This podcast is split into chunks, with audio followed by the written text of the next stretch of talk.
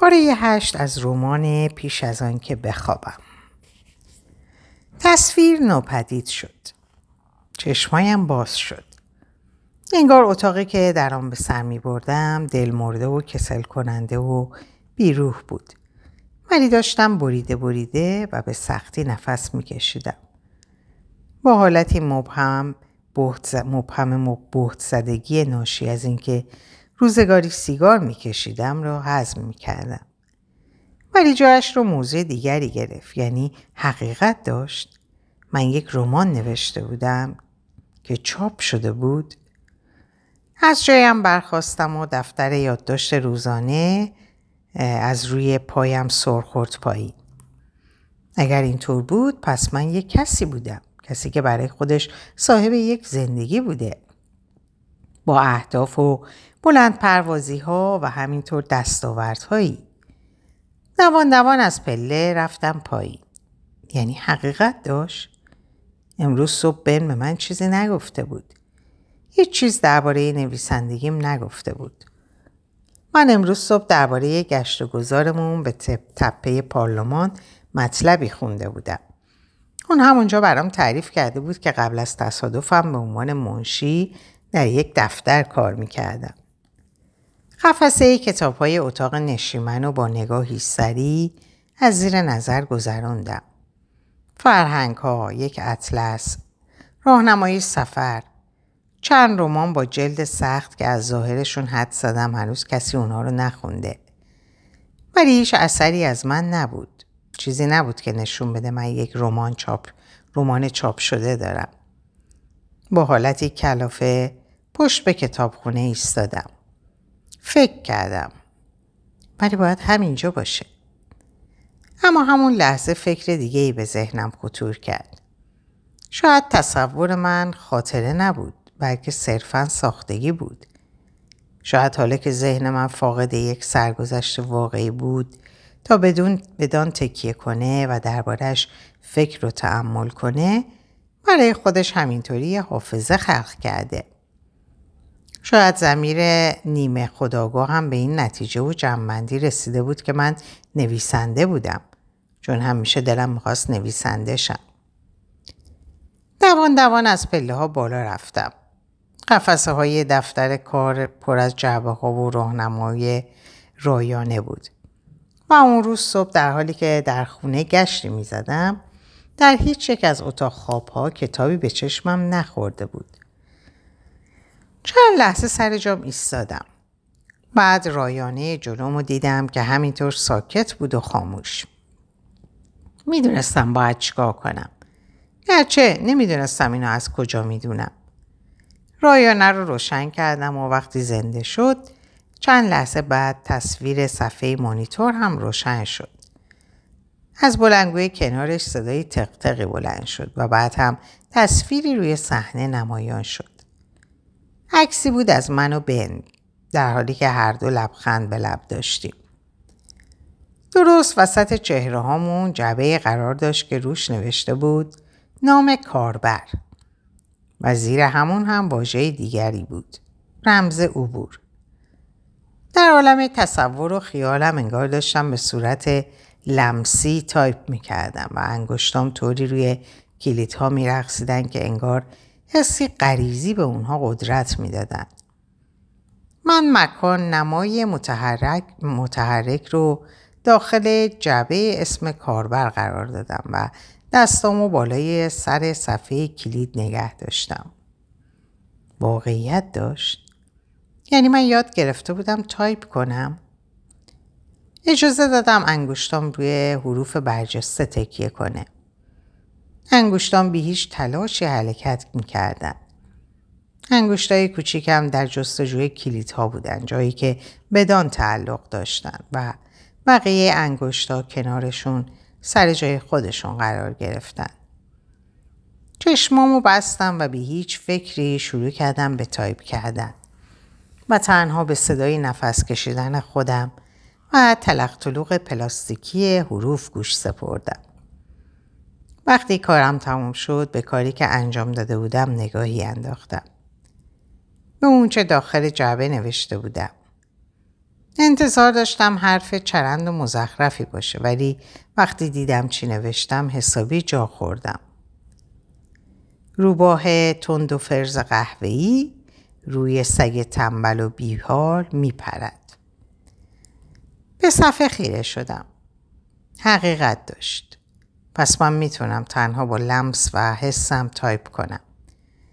شاید تصور و خیالاتم ساختگی نبود و در واقع حافظه هم بود. شاید من یک رمان نوشته بودم.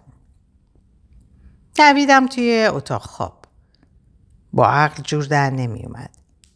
یه لحظه چیزی نمونده بود با احساسی بی نهایت قوی و موافق تصور فکر کنم دارم دیوونه میشم. انگار به طور همزمان رمان هم وجود داشت و هم وجود نداشت. هم واقعی بود و هم به طور کامل و بیچون و چرا خیالی. چیزی از اون یادم نبود.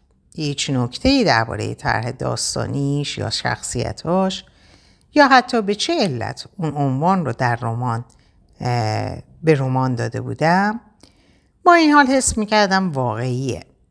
انگار مثل یک قلب در وجودم میتپید.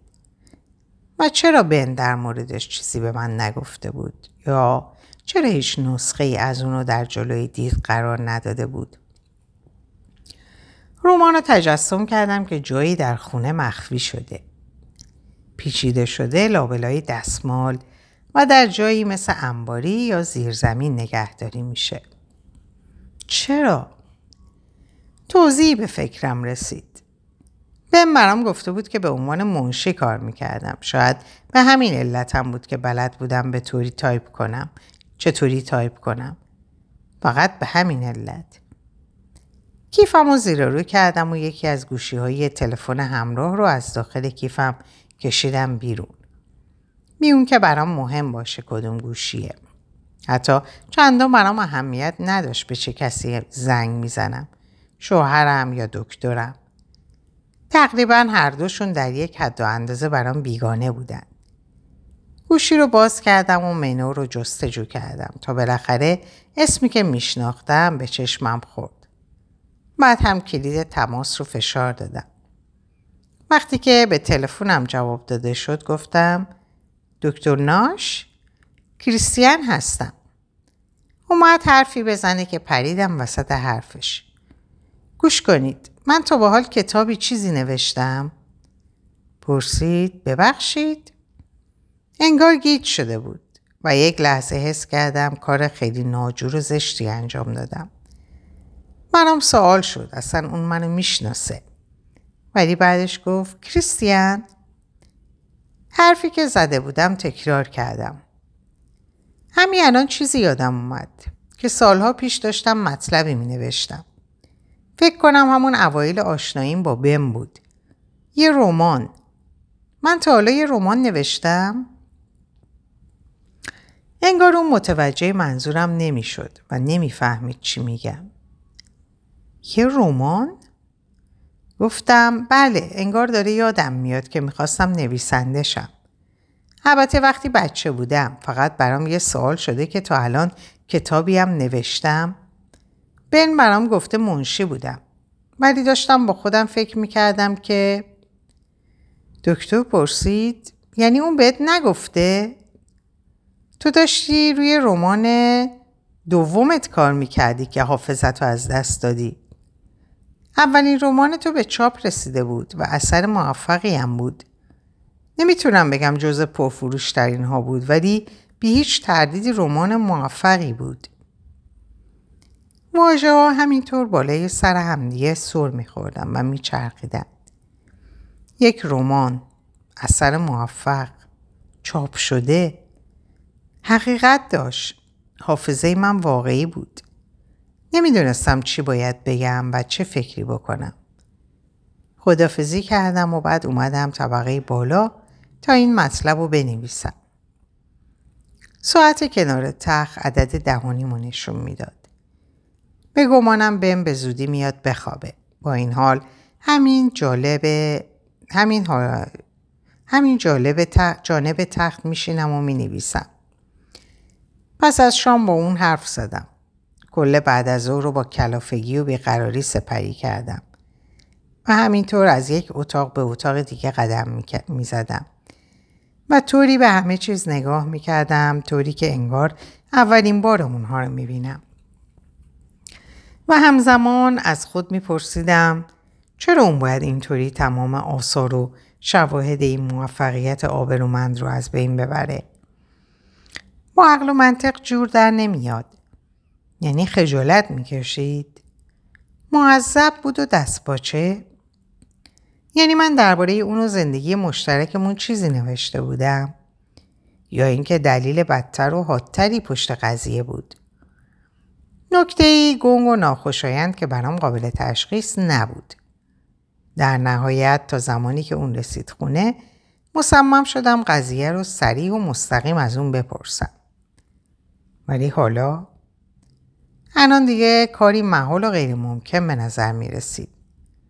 اسم کردم اینطوری دارم اونو به دروغگویی متهم می کنم. سعی کردم تا جایی که میشه با احتیاط حرف بزنم. بن من برای گذران زندگی چیکار می کردم؟ سرش رو از روی روزنامه بلند کرد. یعنی من شغلی داشتم؟ گفت بله تو مدتی منشیگری می‌کردی. البته درست پس از ازدواجمون. سعی کردم لحن و حالت صدام همونطور یک نواختیش رو حفظ کنه. واقعا؟ یه حسی به میگه که قبلا دلم می‌خواست بنویسم. صفحات روزنامه رو تا کرد و همه هوش و حواسش رو به من داد. یه حسی؟ بله بی هیچ شکی یادم میاد که در بچگی عاشق و شیدایی کتاب بودم. و انگار حافظه مبهم و محوی دارم که میگه می‌خواستم نویسنده بشم. از اون طرف میز غذاخوری دستش رو به سویم دراز کرد و دستم رو گرفت. به نظر میومد چشماش غم داره و معیوسه. انگار می‌خواست بگه چه حیف، چه بدبیاری، بعید می‌دونم هیچ وقت به این خواستت برسی. دوباره سر حرف رو باز کردم. تو مطمئنی؟ انگار داره یادم میاد که حرفمو قطع کرد. کریستیان خواهش می‌کنم تو داری خیالاتی میشی. بقیه شب ساکت بودم و تنها تنین فکرهایی که در سرم میپیچید و میشنیدم. چرا باید چنین کاری کنه؟ چرا تظاهر می‌کنه من هرگز حتی یک کلمه هم ننوشتم؟ چرا؟ وقتی روی کاناپه خوابش برد و به آرومی خور و پف کرد نگاش کردم. چرا خودم به اون نگفتم که خبر دارم یک رمان نوشتم؟ یعنی واقعا اعتماد به او در این حد ناچیز بود؟ یادم اومد به هم گفتیم چقدر همدیگر رو دوست داریم. یعنی کارمون از اونجا به اینجا رسیده بود؟ ولی بعد کم کم تصور کردم اگه همینطوری اتفاقی در کمد، کابینت یا در پشت قفسه کتاب یه دفعه نسخه ای از رمان خودم رو ببینم چه اتفاقی میفته؟ در این صورت اون رمان به من چی می‌گفت جز اینکه ببین تا چه حد سقوط و تنظر کردی ببین قبل از اینکه اتومبیلی روی جاده یخ زده همه چیز رو از تو بگیره قادر به انجام چه کاری بودی ولی حالا دیگه هیچ خاصیتی نداری.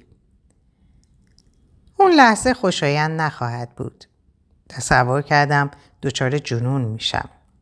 که حتی به مراتب بیشتر از عصر امروزه که حداقل این درک و کشف تدریجی بود. در حالی که عامل محرکش هم حافظه ای بود که از خیلی پیش تمنا و حسرتش رو داشتم. تو هم با گریه و جیغ و فقان. امکان داشت تاثیرش کاملا مخرب و ویرانگر باشه. بی خود نبود که بن می‌خواست اونو از من مخفی کنه. الان اونو تجسم می‌کنم که هنوز تصمیم نگرفته به من چی بگه. تمام نسخه رمان رو برداشته و اونا رو روی دستگاه کباب پس پشت ایوون سوزونده. چه بهتر که گذاشتم گذشتم رو از نو خلق کنم تا قابل تحمل شه. و هر آنچه لازم بود بقیه سالهای عمرم باور کنم. برای خودم بسازم. ولی الان دیگه این مرحله سپری شده. من حقیقت رو می‌دونم. حقیقت مربوط به خودم رو. اون چه به من گفته نشده بود. ولی خودم به خاطر آوردم. و الان هم مکتوب شده. و در این دفتر یادداشت‌های روزانه حک شده تا صرفا در حافظم بمونه و به هر صورت دائمی و ماند... به هر صورت دائمی و ماندگار شده می‌دونم کتابی که دارم می نویسم با غرور و افتخار به این پی می‌برم که کتاب دوممه. احتمال داره خطرناک باشه درست به همون میزان که ضروریه. تازه داستان هم نیست. و بهتر مسائلی همونطور برملا نشده و نامکشوف باقی بمونن. رازهایی که بهتر آشکار نشن. ولی با این حال قلم من روی صفحه حرکت صفحه حرکت خودش رو می‌کنه. چهارشنبه 14 نوامبر امروز صبح از بن سوال کردم تا حالا شده سیبیل بگذاره. هنوز هم حس سردرگمی و گیجی داشتم و شک داشتم چه چیزی حقیقت داره و چه چیزی نداره. صبح زود از خواب بیدار شده بودم و برخلاف روزهای قبل دیگه خیال نکرده بودم که هنوزم بچم. حس کرده بودم یک فرد بزرگ سالم. سوالی که در ذهنم ایجاد شده بود این نبود که چرا کنار یک مرد روی تختم. در عوض برام سوال شده بود که اون چه کسیه و ما چه کار کردیم. در سرویس بهداشتی وحشت زده به تصویر خودم در آینه چشم دوختم. ولی انگار عکس های دور آینه حقیقت رو تشدید و تایید می‌کردن. اسم مرد رو دیدم. بن که به نوعی برام آشنا بود. انگار چیزایی مانند سن و سالم، ازدواجم، جز واقعیت هایی بودن که به من یادآوری می شدن و گویا اولین باری نبود که دربارهشون برام می گفتن. و اگرچه حالا از خاطراتم رفته بودن ولی هنوز عمیقا به فراموشی سپرده نشده بودن. تقریبا همین که بن رفت سر کار دکتر ناش هم با من تماس گرفت و موضوع دفتر یادداشتهای روزانه رو به من یادآوری کرد. و بعد همین که برام گفت کمی بعد برای اسکن میاد دنبالم مشغول خوندن دفتر یادداشتهای روزانه هم شدم. بگمانم برخی از مطالب هنوز هم به نوعی یادم بود و اونها رو به یاد می آوردم. و حتی نگارش برخی از بخش هم کامل یادم مونده بود. انگار پس مونده خاطراتم هر طور شده در فاصله شب تا صبح دووم آورده بود. شاید به همین علت بود که باید مطمئن می شدم مطالب نوشته شده در دفتر حقیقت دارد. با بن تماس گرفتم. همین که گفت گرفتار نیست پرسیدم بن تو هیچ وقت سیبیل گذاشتی؟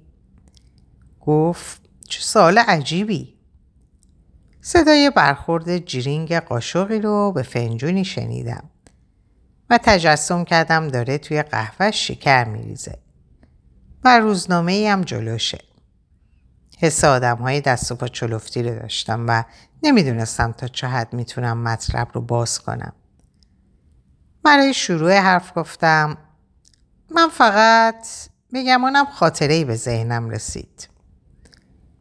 سکوت بود. بعد گفت خاطره ای؟ گفتم بله بگمانم. ذهنم مثل برق مطالبی که اون روز رو نوشته بودم مرور کرد. سیبیلش و هیکل اون. البته در کنار مطالبی که همین دیروز به یاد آورده بودم. اینکه با هم بودیم. این تصویرها پیش از اون که در اعماق رسوب کنند و تهنشین شن در حد مختصری واضح شدن. ناگهان ترس برم داشت. انگار یه دفعی تو رو با سیبیل یادم اومد. خندید و متوجه شدم که فنجونش رو روی میز گذاشت. یه دفعه حس کردم زیر پام خالی شد. شاید تمام چیزهایی که نوشته بودم صرفا یه دروغ بود. با خودم فکر کردم هرچی باشه من یک رمان نویسم. یا به هر حال قبلا که بودم. یه دفعه انگار بیفایده بودن منطقم ضربش رو به من وارد کرد. من قبلا اثر داستانی اثر داستانی می نوشتم. از این رو ادعای قطعی و بیچون و چرا رمان نویس بودنم هم می‌تونست یکی از همین داستان ها باشه. که اگه اینطور بود من اصلا, اصلا اثر داستانی ننوشتم. سرم گیج رفت. به خودم گفتم ولی به هر حال حس می‌کردم حقیقت داره. به علاوه من بلد بودم به طور حسی تایپ کنم. یا اینکه من نوشته بودم که بلد بودم. در مونده پرسیدم سیبیل گذاشتی؟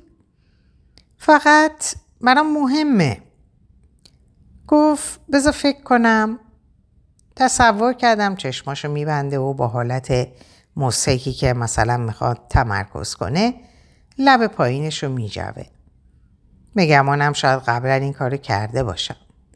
یه بار دوره خیلی کوتاهی که سالها پیش بود. فراموش کرده بودم که لحظه ای درنگ کرد. و بعد بله در واقع بله. دارم فکر می‌کنم این کار رو انجام دادم. شاید برای چیزی در حدود یک هفته. خیلی وقت پیش. با خیالی آسوده گفتم متشکرم. حالا حس می کردم زمین زیر پام قدری محکمتر و جاندارتر شده. پرسید تو حالت خوبه؟ و منم گفتم خوبم. حدودای ظهر بود که دکتر ناش اومد دنبالم. اون بهم گفته بود که ناهارم رو بخورم ولی گرسنه نبودم. بگمانم دلشوره داشتم. در اتومبیل گفت قراره با یکی از همکاران ملاقاتی داشته باشیم دکتر پاکستون چیزی نگفتم اون ادامه داد تخصص اون تصویرسازی های کاربردی بیمارانیه که مشکلات مشابه تو دارند. ما مدتی با هم کار می‌کنیم. در حالی که پشت ترافیک مونده بودیم و هیچ حرکتی نمی کردیم گفتم بسیار خوب. و پرسیدم من دیروز با شما تماس گرفتم؟ اون گفت بله این کار رو کردم. تو دفتر یادداشتای روزانت رو می‌خونی؟ بیشترشو. برخی بخش ها رو رد می‌کنم. همین حالاش هم خیلی مفصل و طولانی شده. با علاقه پرسید چه بخشایی رو رد می‌کنی؟ لحظه ای فکر کردم. برخی از قسمت ها برام آشناست. گمان می‌کنم این حس رو به من میده که چیزایی رو به یاد میآورن که خودم از قبل می‌دونم. چیزایی که از پیش یادمه و نگاهی به من انداخت. خوبه خیلی خوبه. حس کردم دارم از مسرت و خوشی برافروخته و هیجان زده میشم. حالا دیروز در چه موردی تماس گرفتم؟ گفت می‌خواستی بدونی واقعا یک رمان نوشته یا نه؟ حالا نوشته بودم یعنی من این کارو کردم. اون به سمت من برگشت و با لبخندی گفت بله تو این کارو کردی. دوباره ترافیک روان شد و ما راه افتادیم. خیالم راحت شد. می‌دونستم چیزی که نوشتم حقیقت داره. در مسیر آسوده خاطر بودم. تصور نمی‌کردم دکتر پاکستون چنین سن و سالی داشته باشه اون ژاکتی فاستونی پوشیده بود و موهای سفید به طور پراکنده و نامرتب از گوشها و بینیش بیرون زده بود. از قیافش می‌شد گفت باید تا الان بازنشست شده باشه. پس از اینکه دکتر ناش ما رو به هم معرفی کرد گفت به مرکز تصویربرداری وینسنت هال خوش اومدی. بعد بی اون که از من چشم برداره به روم لبخند زد و ادامه داد نگران نباش. اونقدر هم که فکر می‌کنی عظمت نداره. بیا بفرما داخل. بذار این اطراف رو نشونت بدم. به داخل ساختمون رفتیم. در حالی که از مسیر ورودی اصلی عبور می‌کردیم گفت ما اینجا به بیمارستان و دانشگاه وابسته هستیم که هم می‌تونه محبت باشه و هم مایه شر. من که متوجه منظورش نشده بودم صبر کردم تا خودش منظورش رو توضیح بده. ولی اون حرف دیگه ای نزد. من لبخند زدم. گفتم واقعا؟ اون سعی داشت به من کمک کنه و من هم قصد داشتم معدب باشم. با خنده ای گفت همه می‌خوان ما همه کارها رو انجام بدیم. ولی کسی مایل نیست برای هیچ یک از این کارها هزینه ای بپردازه. در حین راه رفتن به اتاق انتظاری رسیدیم. فضای اتاق انتظار رو سندلی های خالی گرفته بود. با تعدادی کپی از نشریه‌ای که بن در خونه برام گذاشته. مجله های مانند سلام، Radio Times، زندگی در طبیعت و Marie Claire. فنجون های پلاستیکی دور و اطراف پخش بودن. انگار یه مهمونی تازه به پایان رسیده و همه با عجله از اینجا رفتن. دکتر پاکستون دم در, دم در دیگه ایستاد و گفت دوست دارید اتاق کنترل رو ببینید؟ گفتم بله خواهش می‌کنم. وقتی وارد اتاق شدیم اظهار کرد امرای, امرای کاربردی تکنیک به نسبت نوعیه چیزی درباره امرای شنیدی؟ منظورم همون بازآوری مغناطیس اتمیه ما داخل اتاق کوچیکی ایستاده بودیم که تنها وسیله روشناییش نور شبه مانند صفحات مانیتور رایانه ها بود. پنجره روی یکی از دیوارها تا بالا امتداد داشت که در پس اون اتاق دیگه قرار داشت. دستگاه استوانهی بزرگی بیشتر فضا رو به خودش اختصاص داده بود. و تختی درست مثل زبون از اون بیرون زده بود. کم کم ترس برم داشت. من هیچ چیزی درباره این دستگاه نمی‌دونستم. بدون حافظه چطوری باید چیزی می‌دونستم؟ گفتم نه. لبخند زد. متاسفم. MRI یک فرایند به نسبت استاندارده. تقریبا شبیه گرفتن X-ray از کل بدنه. ما اینجا داریم تقریبا تا حدودی از همون تکنیک ها استفاده می‌کنیم. ولی در واقع با این کار با این کار کارکرد مغز رو بررسی می‌کنیم. البته در مرحله کاربردی. اونجا بود که دکتر ناش حرف زد. در واقع مدتی بود که چیزی نگفته بود و انگار حالا صداش محجوب شده بود و خیلی ضعیف. نمی‌دونم در برابر دکتر پاکستون میترسید یا حیبتشونو گرفته بود. شایدم می‌خواست اونو تحت تاثیر خود قرار بده. اگه کسی تومور مغزی داشته باشه اون موقع احتیاج داریم سرش رو اسکن کنیم تا محل تومور رو پیدا کنیم و بفهمیم کدوم بخش مغز تحت تاثیر تومور قرار گرفته. این کار بررسی و موشکافی ساختاره. امارای کاربردی امارای کاربردی به ما اجازه میده بفهمیم موقع انجام هر کار مشخص و معینی کدوم از بخ... کدوم بخش از مغز کار می‌کنه. ما می‌خوایم بدونیم مغز تو چطوری خاطرات رو پردازش می‌کنه. پاکستون گفت یعنی کدوم قسمت ها روشن میشه؟ به عبارتی جوهره کدوم بخش ها به جریان میافته؟ پرسیدم و این کار موثره؟ دکتر ناش گفت ما امیدواریم این کار به ما کمک کنه تشخیص بدیم چه بخشی آسیب دیده و چه مشکلی پیش اومده و کدوم بخش درست کار نمی‌کنه. و اون وقت این کار به من کمک می‌کنه حافظم برگرده؟ اون لحظه ای درنگ کرد ولی بعد گفت امیدوار هستیم همینطور شه. حلقه ازدواج و گوشواره هامو در و اونها رو در سینی پلاستیکی گذاشتم. دکتر پاکستون گفت باید کیفیت رو هم کیفت رو هم اینجا بذاری. بعد از من پرسید آویز دیگه ای دارم یا نه؟ وقتی به نشانه منفی سری تکون دادم گفت حالا خودت هم شگفت زده میشی. این جونه بر کمی پرسر و صداست. اینا لازمت میشه. بعد گوشگیرهای زردی به دستم داد و گفت حاضری؟ قدری تردید کردم. نمی‌دونم. کم کم ترس و وحشت داشت در وجودم میخزید. انگار اتاق داشت تنگ و تنگتر می‌شد و از میون شیشه دستگاه دستگاه اسکنر خودش نمایان می‌شد. حسی به من می‌گفت که قبلا هم این دستگاه رو دیدم. یا شایدم یکی عین همونو.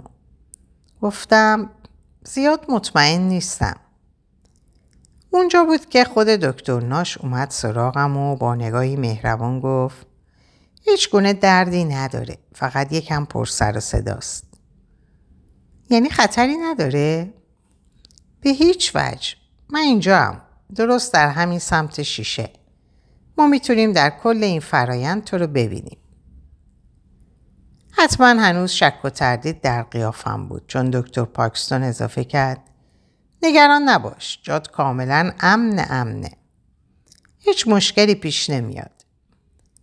نگاش کردم و با همون لبخند اضافه کرد. شاید در یه جایی از مغز و ذهنت با خودت فکر کنی که خاطرهات رو از دست دادی. ما فقط سعی داریم با استفاده از این دستگاه بفهمیم خاطراتت کجا هستن. با اینکه پتویی به دورم پیچیده بودم ولی سرد بود و تاریک.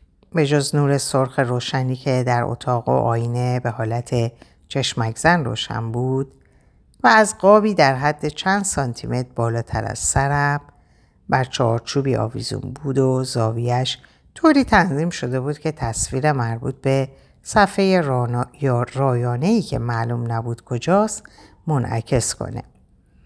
علاوه بر گوشگیرهایی که داشتم اونها یه جفت گوشی هم بهم داده بودن تا به قول خودشون به وسیله اونا با من حرف بزنن.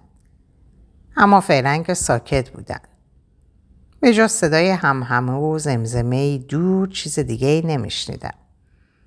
البته صدای تنفس های سنگین و سخت خودم هم بود. همراه با صدای ضربه های سخت و سنگین و ملالاور تپش قلبم. حباب لامپ پلاستیکی مانند پر بادی پربادی در دست راستم محکم گرفته بودم. دکتر پاکستون گفته بود اگه نیازی داشتی چیزی, با... چیزی به ما بگی اونو فشار بده. مگر نه اگه حرف بزنی ما صداتو نمیشنویم. بر سطح لاستیکی اون دست کشیدم و همینطور منتظر موندم. می‌خواستم چشامو ببندم ولی اونا به من گفته بودن چشامو باز نگه دارم و به صفحه نگاه کنم. قطعه های اسفنجی مانند سرم و کامل بی حرکت نگه داشته بود. در هر صورت حتی اگرم دلم می‌خواست باز نمی‌تونستم از جام تکون بخورم. پتو هم عین یک کفن روم رو پوشونده بود. لحظه ای سکوت بود و سکون و بعد صدای کلیک. صدا به حدی بلند بود که حتی با وجود گوشگیرها جا خوردم. به دنبالش صدای کلیک دیگه ای بلند شد و در پس اون برای سومین بار همون صدا. صدای ژرفی اومد یا از داخل دستگاه یا شاید هم از توی سرم. تشخیص نمی‌دادم کدوم به کدومه انگار هیولایی قررش کنان درست پیش از حملش به سکوت بیدار باش به سکوت بیدار باش بده. حباب لاستیکی رو محکم دستم گرفتم و مصمم بودم هر طور شده اونو فشار ندم. و بعد سر و صدایی بلند شد. چیزی مثل مته یا زنگ هشدار. صدا به طرز غیرعادی بلند بود به حدی رسا و بلند که با هر شک و ضربه جدیدی که وارد می‌کرد کل هیکل منم تکون, تکون می‌خورد. چشامو بستم. صدایی در گوشم گفت کریستیان ممکنه لطفا چشاتو باز کنی؟ پس معلوم بود هر طوری از اونا منو می‌بینن. دوباره صدا گفت نگران نباش همه چیز رو به راهه. پیش خودم فکر کردم رو به راه؟ اونا چه چیزی درباره رو به راه می‌دونن؟ اونا چی می‌دونن جای من بودن چه حس و حالی داره؟ که همینطور اینجا دراز کشیده باشی در شهری که نمی‌شناسی و به یاد نداری و کنار مردمانی که هرگز ملاقات نکردی. فکر کردم من شناور و معلقم بی هیچ سکانی همینطور در دست باد صدای متفاوتی بلند شد. این بار صدای دکتر ناش بود. می‌تونی به عکس نگاه کنی؟ فکر کن ببین عکس چه چیزایی هستن. اونو بگو. ولی فقط پیش خودت. هیچ چیزو با صدای بلند نگو. چشامو باز کردم. بالای سرم در همون آینه کوچیک نقاشی ها و تصویرهایی بودن که یکی پس از دیگری به صورت سیاه و سفید ظاهر می شدن. یه مرد، نردبون، صندلی، چکش هر تصویر رو در حین نمایان شدن اسم بردم. ما اون موقع واجه های زیر از روی صفحه گذشت. متشکرم. حالا راحت باش. و همینها رو به خودم گفتم تا خودم رو سرگرم و مشغول نگه دارم. در حالی که به طور همزمان برام سوال بود چطور کسی می‌تونه در درون چنین دستگاهی راحت باشه. دستورالعمل های بیشتری روی صفحه ظاهر شدن. یه رویداد از گذشته رو به خاطر بیار. و بعد درست در زیر همون واجه های دیگه مثل برق گذشت. یک مهمانی رو. چشمامو بستم. در اینجا به پایان این پاره می‌رسم. براتون آرزوی سلامتی ساعات و اوقات خوش و خبرهای خوش دارم. خدا نگهدارتون باشه.